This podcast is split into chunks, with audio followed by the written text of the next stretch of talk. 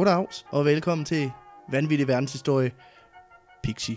Det er jyske afsnit med dags. Dags. Det er, det er sgu meget godt. Det kører sgu. Ja, det, øh, Det er vores kortformat. det er vores kortformat, Så- øh, lavet til bussen, lokummet, hvor, hvor, hvor du nu hører. Hvor du, og hvor du nu skider. hvor du nu har brug for at høre noget, der var en halv time, i stedet for vores normale sådan tre kvarter til en times afsnit. Lige præcis. Og øh, uden alt for meget omsvøb, så øh, hopper jeg bare direkte i kanen, som man siger. Ja, det er dig, der er en historie med i dag. Det har jeg. Og øh, jeg har en historie med fra en lidt forfærdelig tid i USA. Fedt. Ja. Vi skal snakke om starten af 1800-tallet, hvor slaveriet i USA var en ret stor del af virkeligheden. Og øh, en virkelig skrækkelig periode, men mm. den her historie har et ganske vidunderligt lille twist. Fordi vi skal tilbage til 1815, hvor Henry Brown han bliver født ind i slaveriet på en tobaksplantage, Nå. i, der hedder Hermitage. øh, Hermit, Hermitage? Hermitage. Hermit, Hermitage. Hermitage. Jeg ved det ikke. Hermitage er det vel. Ja. Den bliver, han bliver i hvert fald født ind i den her tobaksplantage i Virginia. Henry han bliver født ind i et hårdt liv med sin mor, far og sandsynligvis to søskende på den her plantage. Mm. Og grund til at sige sandsynligvis, det er fordi på, i hans selvbiografi, der siger han, at han mindes, at han havde en søster og en bror. Wow. Ja, det siger også lidt om, hvor vildt det liv har været, når man ikke lige er sikker på, om man havde en søster og en bror. Ja, Øh. og, og altså, man kan sige, slaverne var ikke så godt, altså, De var ikke, nej, der var ikke så meget re- registrering, og, og, Nej. og den slags kan, kan jeg forestille mig i hvert Nej, fald. og, og selv den registrering, der så var, altså der, de der familie, familiebånd, de betød jo ikke så meget for ejerne, så, så det, det, det blev skubbet lidt til siden. det var din søster, det var da faktisk ikke Det rigtigt. det. Altså. Men han bliver i hvert fald født i den her plantage, hvor hårdt arbejde og svære levevilkår, det ligesom er en del af livet som sort slave. Øh, det er lidt voldsomt, kan man sige. Og det er faktisk overraskende øh, at have få søskende på den her tid. Når man tænker på, hvor mange sydstater, øh, hvor, hvor, hvor man i sydstaterne faktisk pressede øh, slaverne til at få flere børn. Jamen, det er jo at producere arbejdskraft. Det var det jo nemlig, og øh, det skyldes faktisk, at der i 1808, der blev der lukket for slavehandlen fra Afrika. Og derfor så var den eneste mulighed for ligesom at udvide sin, sin slavepark, den var simpelthen ved at enten at lave dem selv, eller købe dem. Og øh, at købe dem, det var dyrt, så det var nemmere bare at lave egen avl. Ja, ja. Ja. Og, og det lyder super hardcore, når jeg siger det på den her måde, men det var jo vidderligt sådan, der blev tænkt det var jo slaverne. tanken omkring det. Altså, det, Det var jo det. ligesom, på den måde, ligesom kreatur, altså. Jamen, det var det jo. Det var rimelig meget en til en. Og jeg tænker også bare, at det har været vildt det her med, at man trods alt i 19 i 1808 har tænkt sådan lidt, at det er jo egentlig okay at stjæle en befolkning og fragte dem over og tvinge dem mm. til at arbejde gratis. Ej, nu stopper vi med det, for det er ikke okay. Hvis der får vi noget moral. Mm. Så nu er det kun de børn, vi føder ind i de her... Ja. Nu er det Sup- kun dem, vi har stjålet. Præcis. Der- Fordi det sgu stadig okay, ikke? Altså Ja, ja, ja. ja. det der med, det er et mærkeligt sted at sætte øh, grænsen og sige, det her det er okay, det her det er sgu ikke okay. Øh, Virginia var angiveligt en af de stater, som pressede slaverne allermest for at, at få de her børn. Og det skyldes, øh, at en stor del af Virginias indtægter på det her tidspunkt og indkomsten, det var simpelthen baseret på den her tobaksdyrkning. Og det, var, det krævede ret mange mennesker at dyrke øh, tobak. Øh, I øvrigt så var det forbudt i Virginia for slaver at lære at læse eller at skrive. Straffen for at blive undervist øh, var sat øh, fra statens side til øh, 20 piskeslag til slaven, og så fik man 100 dollars i bøde, hvis at man prøve- underviste. Nej, hvis man underviste en slave i at forsøge at læse og skrive, så fik man bøde på 100 dollars. Okay, hold da kæft. Og hvis man blev undervist, så fik man 20 piskeslag. Det var fordi, de i sidste ende, det de er bange for, det er, at en slave åbner en bog og læser, så er de sådan, vi bliver, sgu, vi, vi bliver sgu da undertrykt. Det kan jeg læse i den her Jumbo-bog. Øh, det, det er jo en kontrakt med, med mit navn. Det er jo en slavekontrakt. det, Det er sgu ikke i orden. det var ikke lige det, jeg havde skrevet under på. Det var, jeg havde jo troet, det var en ponykontrakt. En gammel mandrill-reference. Der står, at jeg skal modtage 300 Shetlands pony, og så bliver jeg bare, så bliver jeg bare gjort til slave på en tobaksplantage. Hvad fanden er det for noget? Nå. Ja, der, der var lige igen et lille easter egg til folk, der så fjernsyn kl. 23.30 i 1997. Eller bare godt kan lide YouTube. Nå, Henry han vokser simpelthen op på den her plantage og må leve det liv, der ligesom følger med. En gennemsnitlig slave arbejder på det her tidspunkt mellem 10 og 16 timer om dagen, afhængigt af sæsonen. Og det kørte altså 6 dage om ugen, så med undtagelse af søndagen, som selvfølgelig var hellig. Ja, selvfølgelig. Ja, fordi vi kan godt behandle folk af helvede til os som dyr, men manden oppe i himlen, han siger, der er fri om søndagen, og det må vi hellere lytte efter. Han siger, øh, el, elsk din nabo, medmindre han er sort. og du ejer. Men han er ikke din nabo, men din ejendom. Sjovt, hvordan moral er sådan et dejligt elastisk begreb på det her tidspunkt. Ikke? Det er så vildt. Jamen altså, jeg får det sådan Du må, fysisk dårligt. du må ikke stjæle, medmindre det er folk fra Afrika. Ja. Så må du godt stjæle dem. Ja, folk Og det må, du, folk. det må du så heller ikke Længere. længere. Nej, det er så sindssygt. Faktisk, så var der... Fa- nu, nu skal vi også lige huske på, at der er også regler til for slavernes skyld. Der står nemlig, at man ikke må arbejde mere end 17 timer. Øh, I hvert fald i nogle af de stater, jeg har, jeg har læst, læst Ja. hvor jeg har læst lidt om loven. Ja, det er selvfølgelig om dagen. Ja, ja, om dagen. Ja, der står ikke om natten jo. Så. der kan godt lige tage 8 timer. Nu må du holde op. Jeg kan godt sige, hvis det var om ugen, så, sådan, så forstår jeg ikke, hvorfor de brokker sig. sådan. Nej, meget hyggeligt egentlig. Max 3 timer om Altså dagen. en deltidsjob, sådan en hobbybeskæftigelse, sådan et nebengeschæft. Det er så hyggeligt. Hvad laver du? Jamen, jeg er slave på halv tid, og så... Øh, ellers så, Så går prøver jeg at få min musik til at køre, men altså, du ved, hvor svært det er. Altså, jeg plukker noget tobak, og så ryger det, når jeg er fri. Ej, 17 timer om dagen, det, er- det er mere voldsomt. Det er voldsomt. Øh, prisen for at træde ved siden af, eller ved at arbejde for langsomt, det var jo ligesom at blive straffet med alt fra pist til hængning. Og i hele taget, så er det en rimelig presset situation. Det var at være en del af det her helvedesregime. Mm. Som 15-årig, der bliver han skibet afsted til en tobaksfabrik i byen Richmond i øh, Virginia, hvor forholdene ændrer sig en smule. I hans selvbiografi, øh, en af dem, han har nemlig skrevet to. Hvorfor? Øh, Du skal læse toren. Der er mit liv lidt federe. øh, Sådan slap jeg for slaveri, og så er det bare sådan, jamen, så hvad skete der bagefter? Jamen, så, så handlede jeg, og the, the, the mediocre afterlife of a slave. det er sådan, toeren er aldrig lige så fed som etteren. Nej, det er det virkelig. Den svære toer, det er jo den der, der bare er min dagbog. Gråvejr den dag. Handlede lidt. Spiste skinke til aftensmad. Det smagte godt. Mm. Tak for i dag. Ja. Nu har jeg endelig lært at skrive, så skal jeg også bruge det. er til et eller andet. Så vil jeg forpeste din øregang. I hans selvbiografi, den ene af dem, der beskriver han, at hans nye ejer var unaturligt venlig. Øh, det betyder da ikke, dog ikke, at hverdagen øh, var fri for fysiske overgreb og du ved, en ubehagelig lang arbejdsdag på 10 plus timer. Nej, selvfølgelig. Og det, i øvrigt så, nu, nu siger jeg der ny ejer, men så vidt jeg forstod, så blev han sådan set bare på udlån. Så du ved, du ved lidt ligesom en, en fodboldspiller bliver smidt mm. til, til Portugal eller eller andet. Lige Der var lige transfer. Der var lige, kommer lige på over på en fri transfer. hvor, og hvor, hvor igen, fodboldspillere har heller ikke ret meget at skulle have sagt. Det er også bare, du skal så spille i den albanske liga nu. Mm. Der henter Så. de dem også ofte i Afrika, faktisk. Altså, der er en meget, øh, der er meget øh, sammenligningsgrundlag her mellem øh, den danske Superliga og, og slavehandel. der kunne man godt høre på mit grin. Jeg var selv overrasket over, hvor groft den sammenligning det var. Men, men ja, den lader vi lige stå et men øjeblik. vi skal da have stoppet det. Ja, det. det tog ligesom en regning.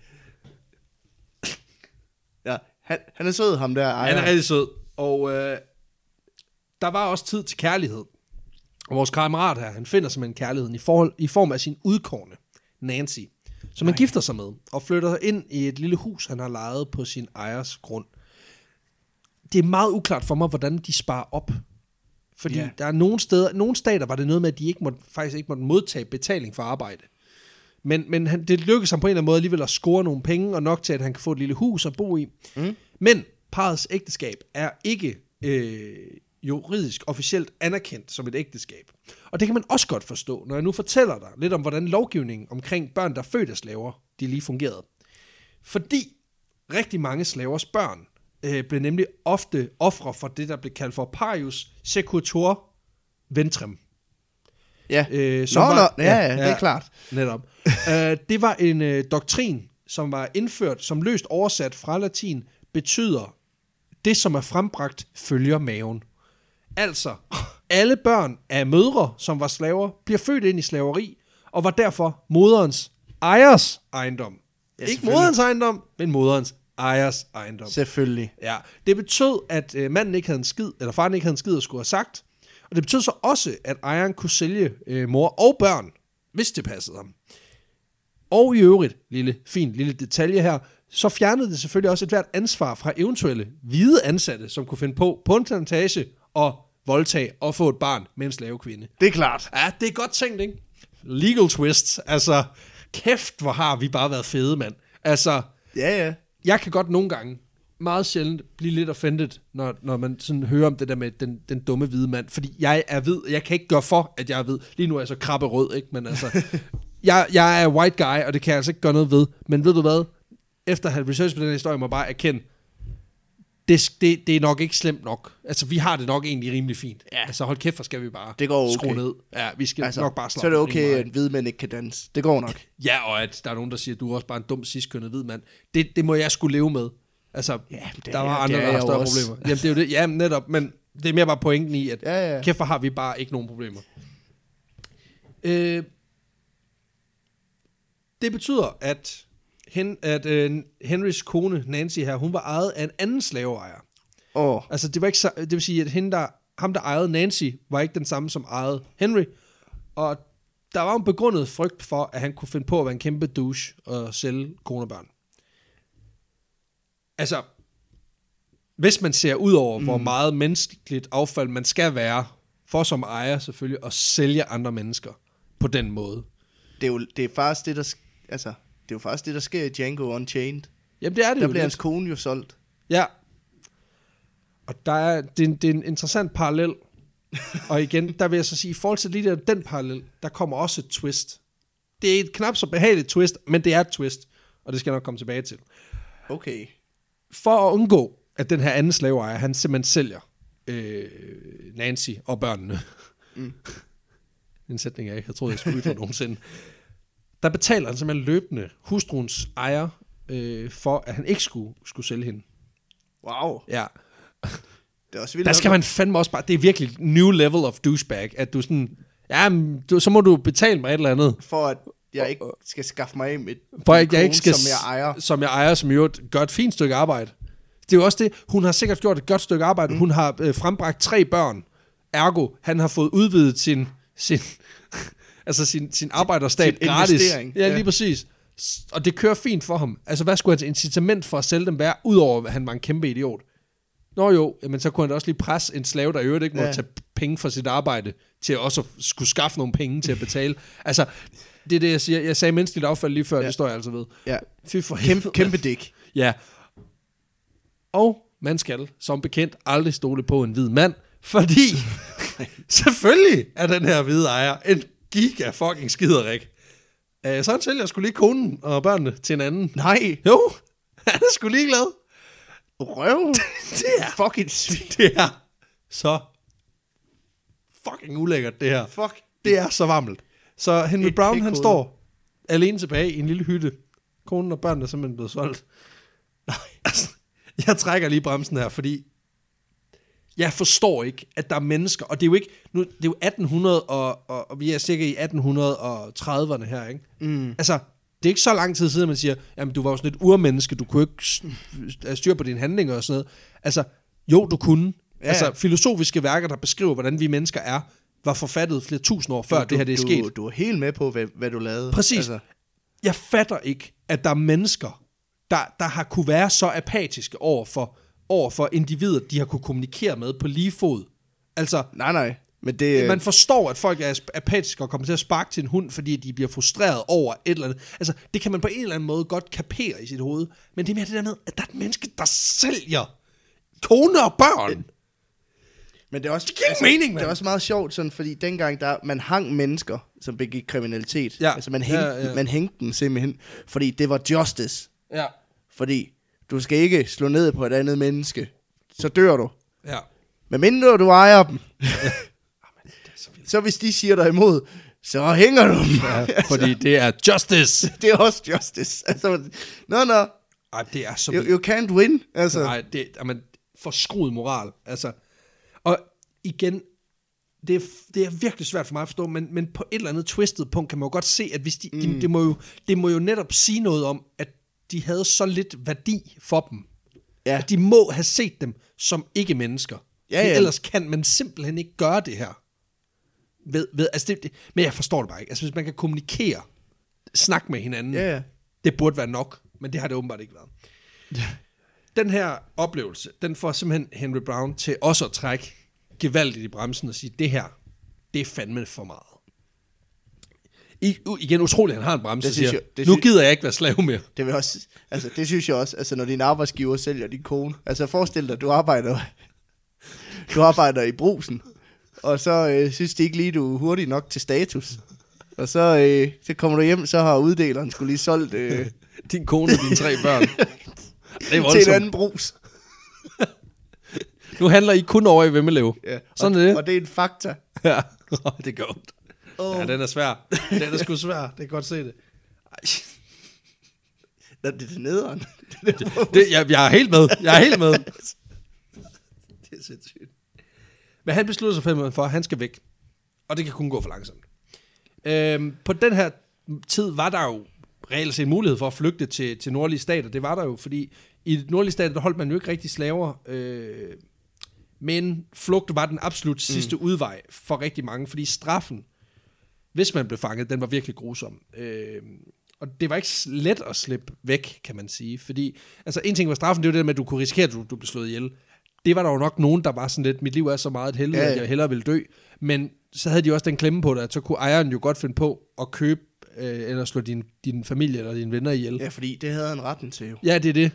Sindssygt, ikke?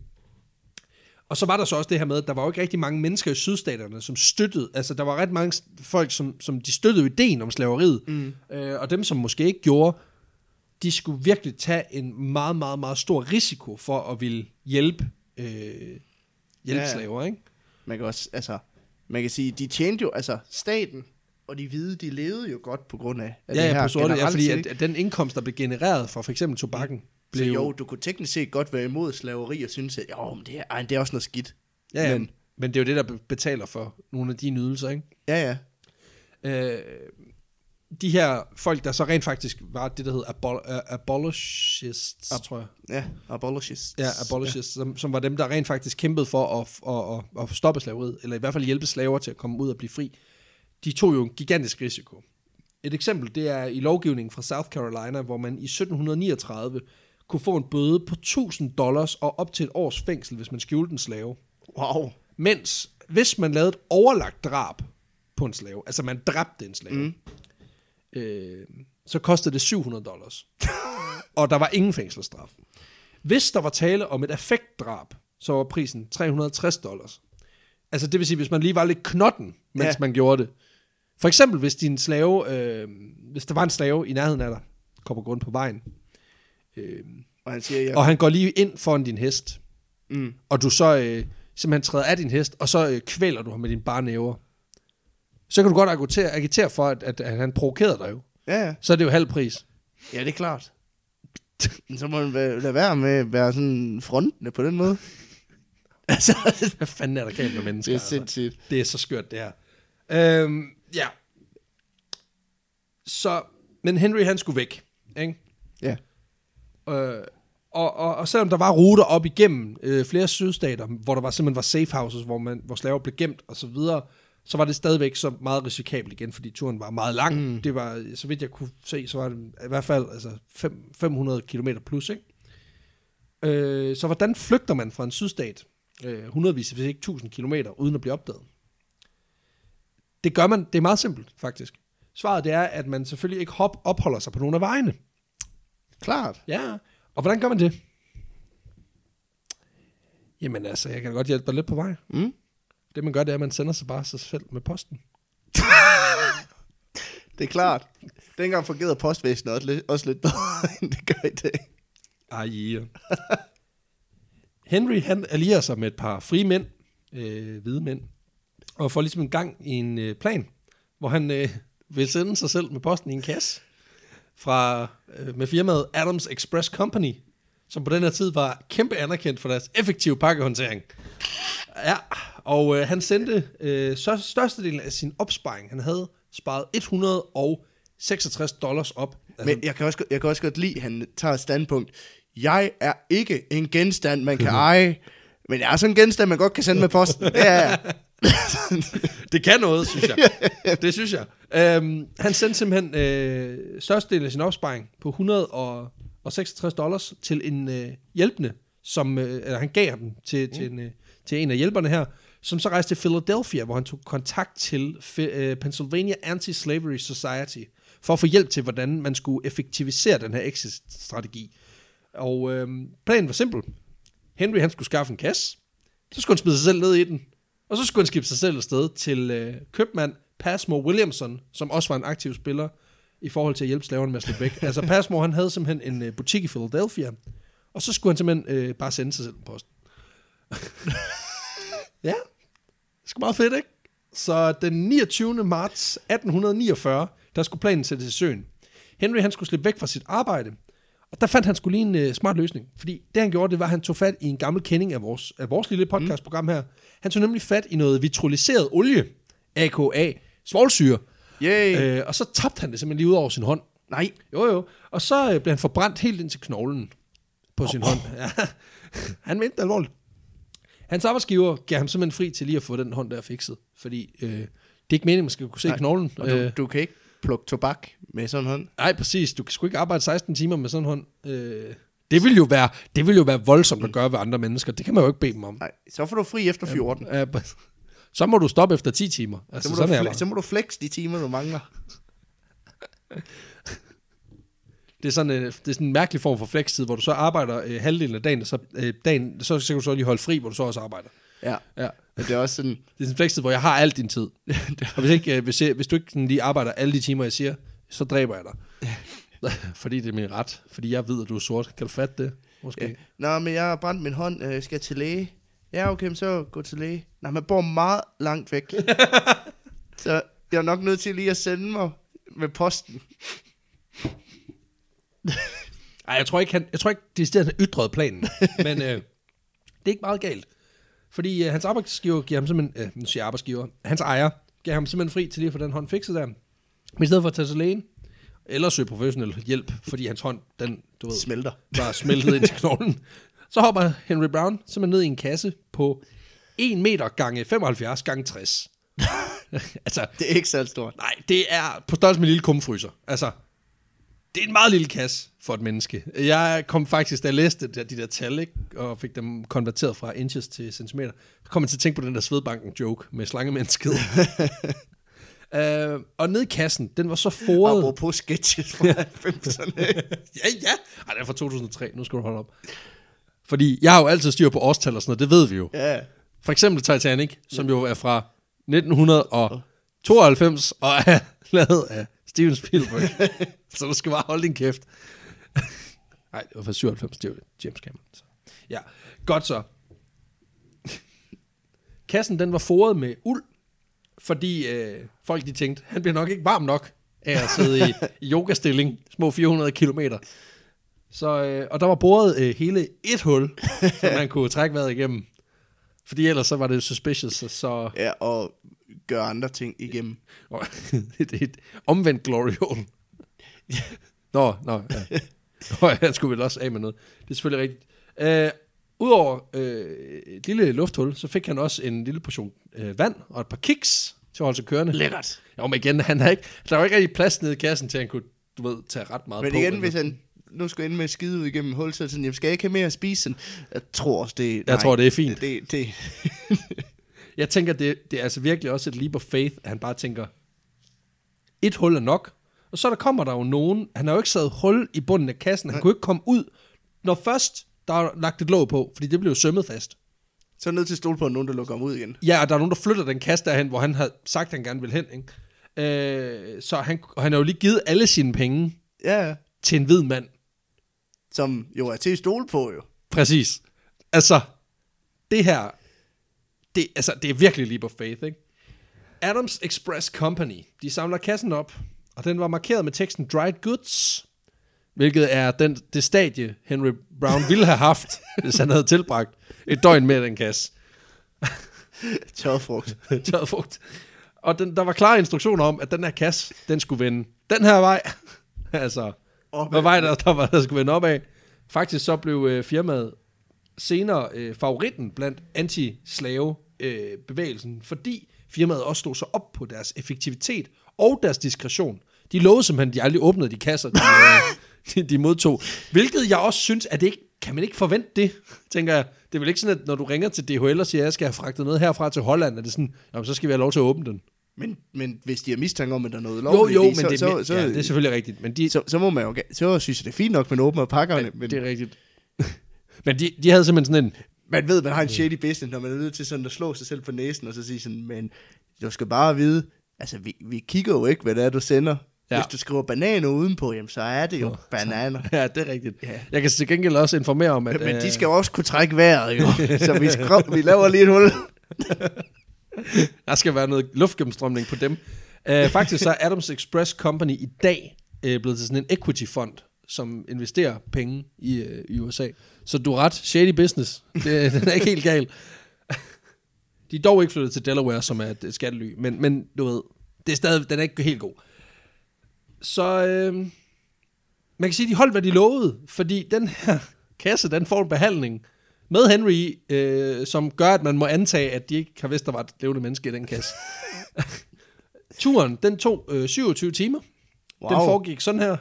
Øh, ladvogn, tog, juledamper, ladvogn igen, tog igen, færge, tog igen igen, og så til sidst, ladvogn, igen igen. Det er næsten ligesom, da jeg skulle have leveret en pakke. For jeg, jeg skulle have leveret fra Fredericia til Aarhus. Så får jeg at vide, nu er den på vej. Så ligger den på et lager i Aarhus. Så den skulle lige kørt tilbage til Fredericia igen. Så lige taglov. Så røg, så røg den til København. Nej! Jo, og så røg den tilbage til Fredericia. Og så Nej. endte den her i Aarhus, hvor jeg kunne hente den nede i pakkeposten. Nej, nej, for... Tre en halv uge efter, den havde været i Aarhus første gang. Nej, det, det, er- det er så vildt, det der. Jeg havde, jeg havde bestilt på et tidspunkt, bestilt jeg en, øh, en pakke fra Norge, og en pakke fra Skotland med det samme indhold. Altså ikke helt det samme, men samme type vare, ikke? Den fra, den fra Norge, den kom efter to og en halv uge. Den fra Skotland, den kom efter 36 timer. det var, det var sat med effektiv fragt. Altså, det virkede bare. Nej, det skal sætte med lov Ja, og, og det er jo den fra Norge, altså halvanden af den uge, det var hos PostNord. Ja, selvfølgelig. Men jeg faktisk, altså jeg må ærligt indrømme, den der PostNord bashing, jeg forstår det ikke, fordi jeg, jeg får altså min pakke rimelig hurtigt nu, men, men, men det var bare sådan lidt, det var lige der, hvor det gik højt med, at de havde Ja, ja. lige skruet op og sådan noget. Men, men stadigvæk. Efter 27 timer, der, øh, der kommer han jo. Ja. Og øh, den her kasse, den ender simpelthen med bunden i vejret flere gange, og bliver ligesom også bare kylet rundt. Så, så han, Så det der med effektivitet, det er også rigtigt, men det der... øh, den side, side effekten af den er jo så bare, at du bliver kylet rundt. Ja, og de der dried nuts, de, øh, de, det, øh, det var shaken, må man sige. Øh, det er jo også prisen, man får, når man sender sig selv med posten, kan man sige. Det følger med. så, ender, øh, så ender du altså i taglov et par gange. Ja, det, det. Ej, det har også været svært. Altså, han har jo pakket kiks til 27 timer, og ikke et minut mere. Efter 27 timer, der ankommer Henry Brown simpelthen til Passmore Williamsons lille forretning, og bliver pakket op og bliver budt velkommen af en komité af antislaver folk, øh, som lykønsker ham med den nyvundne frihed. Ej, Øhm, fantastisk, ikke? dejligt. Det er også bare, altså, de har sikkert hyret mariachi band eller et eller andet, der er sådan noget. Så er han kommet op af kassen. øhm, ja, men han, han øh, lykkedes simpelthen med at, at sende sig selv på posten. Genialt. det, det er sgu meget godt tænkt, ikke? Uh, I tiden efter hans lille uh, escape act her, der går han simpelthen aktivt ind i antislaver-debatten og bliver en stor stemme, hvor han, uh, ja, fordi han jo netop havde, havde fortalt til at slippe væk. Han fortalte vidt og bredt om sin flugt, hvilket desværre resulterede i, at uh, den mulighed, den var jo så ikke længere brugbar. Nej, så lige pludselig begyndte de at spørge til, hvad der var i kassen. Nej, men altså, der var også rigtig, rigtig mange slaveejere, som, som ikke du ved, tillod, at folk de havde kasser stående, hvor de kunne være i, for eksempel. øh, det gjorde faktisk, at, at øh, der var en, der forsøgte at hjælpe, som havde hjulpet Henry Brown. Mm. Øh, det var en, en, øh, skomager ved navn øh, Samuel Smith, som han, han havde faktisk, det var ham, der havde hjulpet med at, at, at flytte Henry Brown. Han forsøgte at gentage tricket, men øh, han blev opdaget. Og så fik Nå. han et års fængsel og en bøde på 1000 dollars. Så, ja. Den, øh, Det må være dyrt at transportere et andet menneske sådan på tværs af USA. Jamen, jeg, jeg mener, det var omkring sådan noget 80 dollars eller sådan noget, det kostede. Kæft, mand. Men det var også også af post, jo. Det gik hurtigt. Ja, det har også bare været ekspres, når der er et menneske inde i. jo, men det ved de jo selvfølgelig ikke, kan man sige. øh, man kan så sige, at, øh, hvad hedder det, der sker, altså det, det, er jo, det er jo noget lort, at han begynder at blabbre op om, hvordan han har gjort det. Fordi mm. det gør så ligesom, at en, en nyfunden, fantastisk mulighed for at få fragtet folk ud, den bliver lukket ret hurtigt, ikke? Og en anden uheldig detalje, det er, at, øh, at den kommer som, det, han, han får jo det tilnavn. Han øh, bliver simpelthen, øh, ved en antislave convention, der får han simpelthen øh, tilnavnet Box. Så så han bliver kendt som Henry Box Brown. Og øh, Fedt. samme år, som han slipper øh, ud og bliver en fri mand i nordstaterne, der bliver han faktisk kontaktet af den nye ejer af Nancy mm. og de tre børn. Fedt. Ja, og han bliver tilbudt, og han kan få lov til at købe dem fri. Men øh, det tager han sgu lige nej til. Bare gør det. Det gør han sgu lige. Han har gået til Porto, der godt. Nej, men så hvis han har købt dem fri, det er jo sådan, at hvis du som, jeg mener, som hvis du som fri sort mand køber din kone og sådan noget fri, så kan de jo ikke bare gøre dem til slaver igen. Nej, nej, så er de jo købt fri. Så man kunne sige, at han kunne jo bare have samlet penge sammen blandt sine rige hvide venner, men øh, det snakker sgu ikke til. Okay, jeg skulle lige til at hylde ham som helt, men han er lidt en lort. Det er det, jeg siger. Kan du huske, da jeg sagde før, at der kom et twist, og det var ikke nødvendigvis et behageligt twist. Det var lige, det var lige der, ikke? Fucking skider det. Kæmpe skider. altså, jeg, jeg kom til at tænke sådan, at det der med, at det der med, at konen blev solgt, måske ikke var dråben, der fik ham til at flygte. Det var måske mere bare, at han øjnede en gylden mulighed for at sige, ved du hvad, fuck det lort. Nu er det nu. Afsted. Det er mega røvhulsagtigt, og det gjorde faktisk også, at ret mange i den der antislave, øh, hvad kan man sige, den antislave øh, Ja. øh, øh, business øh, organisationer, han var en del af, og som han jo var blevet sådan lidt the poster child for, at de forsøgte virkelig at dem ned for den her oplysning, fordi det, det satte ham fandme ikke et godt lys. Måske med rette. Nu har de Øh, vendet sig til ungkaldelivet. Altså, Ja, sådan- præcis. Ja, men det er virkelig forfærdeligt. det er virkelig røvelsagtigt. Uh, I 1850 der træder en ny lov i kraft, hvor politiet i de frie stater, de bliver forpligtet til simpelthen at hjælpe med uh, at finde uh, bortslupne fanger, altså slaver, mm. der i, i nordstaterne er frie. Det betyder, at uh, Henry han må flygte til England for at undgå at ryge tilbage til Virginia. At det er også, jeg vil sige, den er også svær, hvis han skal tilbage til Nancy og børnene. Nå ja, der var sgu ikke lige penge til det, honey boo, så... Men øh, Jeg tog til USA. Jeg sendte mig selv til USA i en kæmpe kasse igen. øhm, i England, der begynder han simpelthen at optræde og turnere med et såkaldt øh, panorama, som er sådan et levende billede. Det er sådan en stor scene, hvor der så er sådan et... et, et, sådan et altså, et, sådan forestiller ligesom et, et, et, et, et løbebånd, bare der sådan, ligesom står oprejst, hvor der så er et billede på, der så kan bevæge sig. Nå, Hvor han så simpelthen, øh, altså der er en historie, der bliver fortalt, og det er selvfølgelig historien om slaveri og hans flugt, øh, hvor han så laver det som opført mm. som skuespil rundt omkring på pladser ved cirkus og så videre. Og i 10 år, der lever han simpelthen af at fortælle den her historie om, hvordan han er flygtet. Og øh, han skriver så også to selvbiografier, øh, og bidjobber faktisk også i et cirkus som tryllekunstner. wow. Ja, øh, hvor han skulle angiveligt var sådan en conjurer øh, og en hypnotisør, altså en, der kunne frembringe ting på kommando og hypnotisere folk.